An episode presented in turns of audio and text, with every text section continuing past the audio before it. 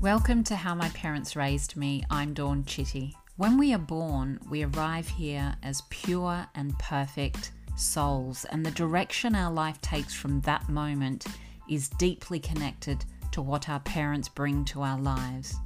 And what our parents bring to our lives is deeply connected to what their parents brought to their lives. And that's the cycle of families. I have always craved connection with real and raw stories to understand what makes you, you. What makes you the absolutely unique human that you are. Stories are medicine for the soul. They can connect us and they can change the world. And so in this podcast, I'm listening to beautiful souls sharing their story. What happened to them, how they got through, and how they have healed and thrived despite everything to arrive right here in this moment. Content warning, if you are triggered by the themes of this podcast, please seek a helpline in your city. Hello, my beautiful friend. Welcome back. I want to hear from you, so reach out to me, connect with me. I want to share your story too. I feel like there's so many people who are struggling in the world right now. Lots of very lonely people. And lots of poor mental health and just a lot of stuff going on. I know I feel like I'm purposefully taking a step back from things like listening to the media and the news because it's just so depressing. There's just so much going on and none of it seems to be positive. And when we see a friend or a family member really struggling, sometimes it's hard to know what should we do. I think a lot of the time we feel helpless in how we can offer any kind of assistance when we can see that somebody we care about isn't coping. What should we be doing to help? We want to fix and save and figure things out for people, but the answer is just to be there, just to listen. It's actively inviting that person to share what they're going through. And hearing that.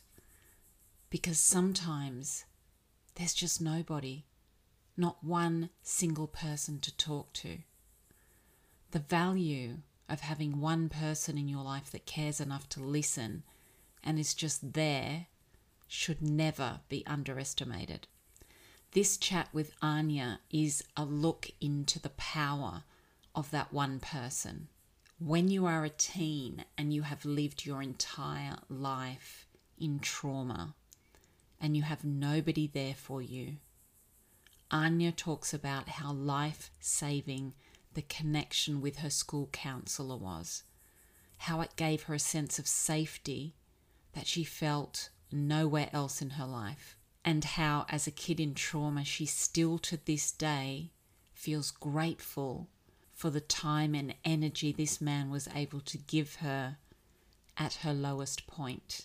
This is my chat with Anya. So the way that I grew up was in a very, very challenging environment. And I know now as an adult, that's not uncommon. Um, when I was younger, I thought I was very uncommon, thought that I, I was very alone in the circumstances in the early stages.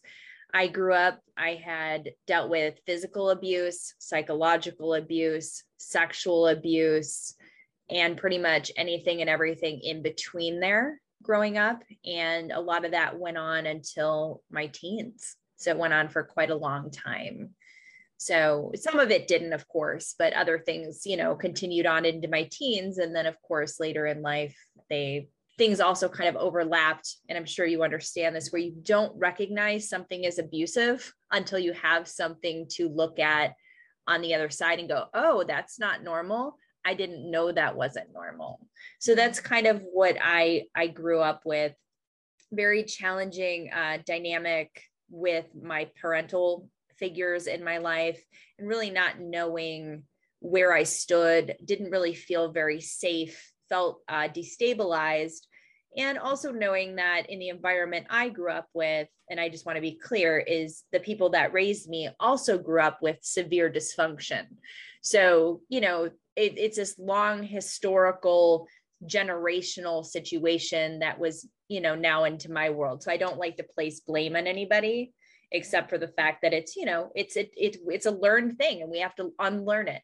And how do we unlearn it until we know that it's not right? Right. Yeah.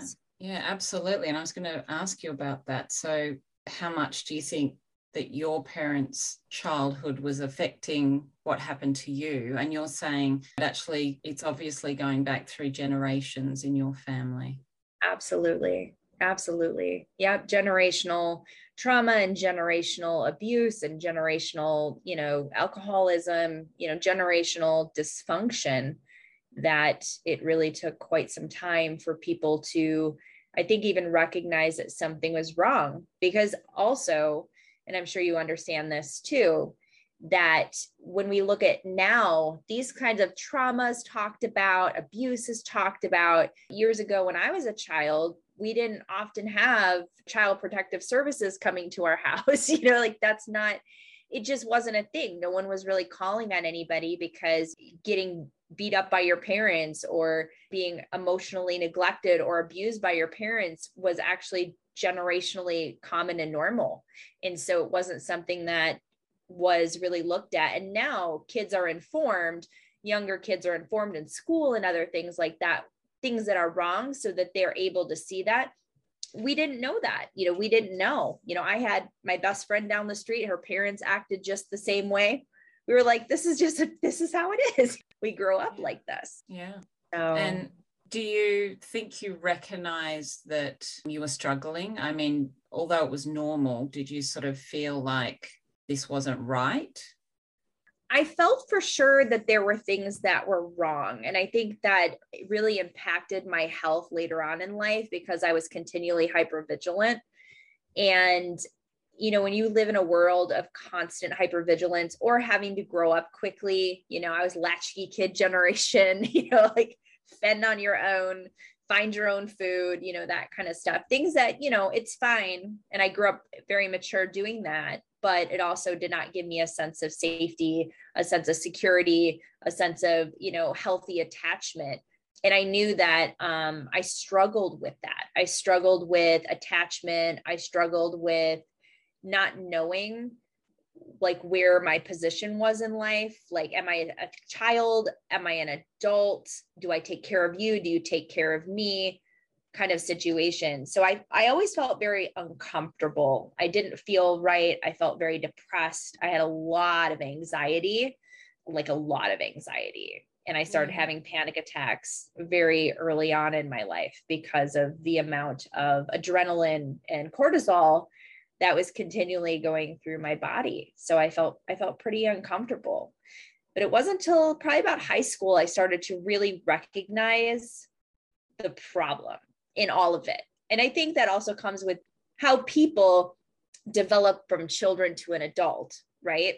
You have this sense of, we become aware of certain things as we develop. And as you start to become like twelve, thirteen, fourteen, you start to see the world a lot differently than you do as a seven-year-old or a ten-year-old, right? There's a big change in your development. And I think that's what happened. Once I started to reach the age of like thirteen, fourteen, I became very different in my head. I became a little bit more mature in a healthy, mature way, not a forced mature way, but like a good growth. And then I realized, oh, this is, this is not right. And, and this is not how it should be. And I actually went to a counselor um, in high school who saved my life. So, and I didn't tell my parents about it. No one knew about it. It was a private situation for me. And he basically saved my life. He was my, I always had a little bit of anchor somewhere if I knew that things were getting too crazy. A lot of people don't have that. So I feel like that's one of the reasons I'm still alive today, because I became very suicidal. I became very just not, not well. Yeah.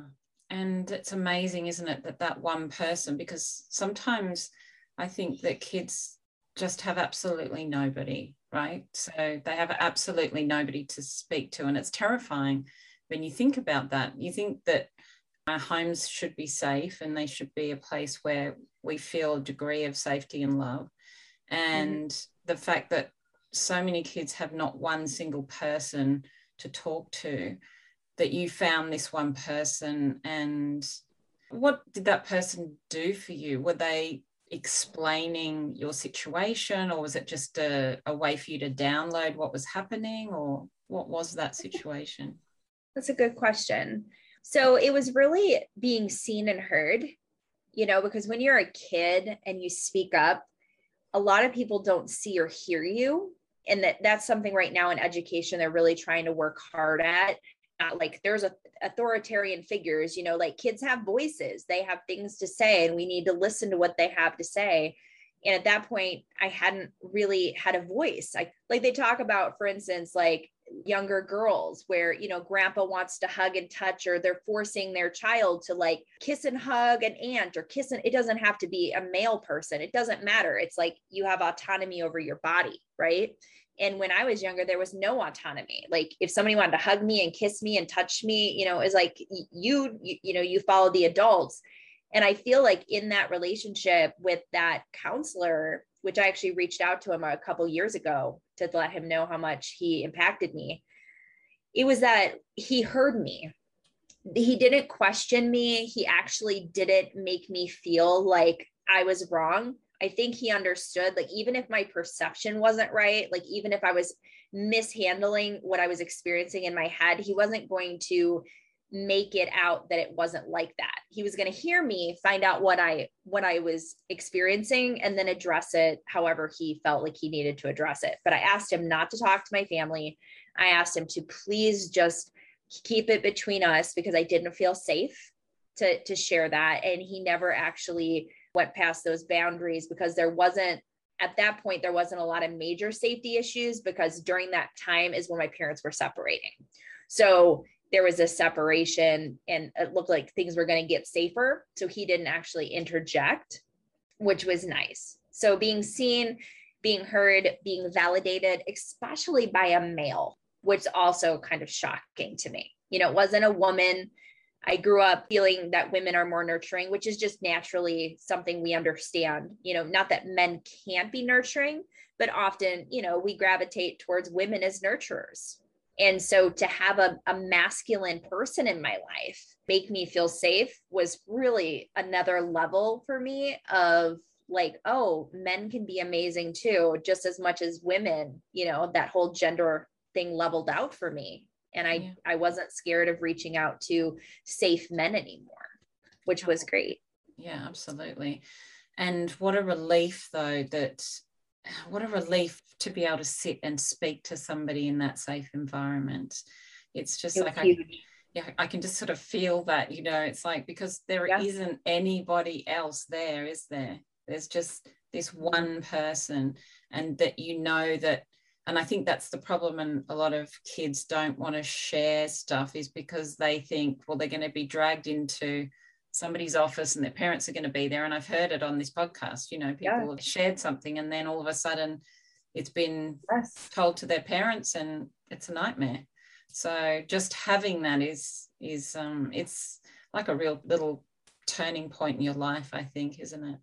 I don't think I'd be here today if I didn't have that at that, at that crucial part in my life. Like every time I think about that, it literally makes me want to cry, because I could have taken such a different direction if I didn't have that secure attachment with somebody, if I didn't feel the safety with somebody outside of my family, right? Like somebody, because it's, it's easier to deal with attachments in your family, but then to know that there's somebody outside of your family that is actually like willing to, in a way, advocate for you, even if they're not interjecting, was super huge. Like, I really don't feel I'd be as emotionally um, solvent.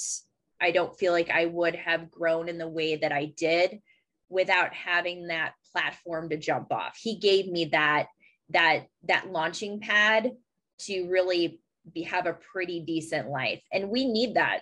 It's one of the reasons why, like, podcasts like yours and, you know, other platforms where people are working with people, they don't understand the impact one episode can have, one connection can have. I mean, it can change somebody's life permanently to a better space. Thank you for being on this journey of healing and community with me. If you listen on Apple, I would love it if you could take a moment to post a review for the podcast. It would mean a lot. Check the show notes for all links recommended in this episode.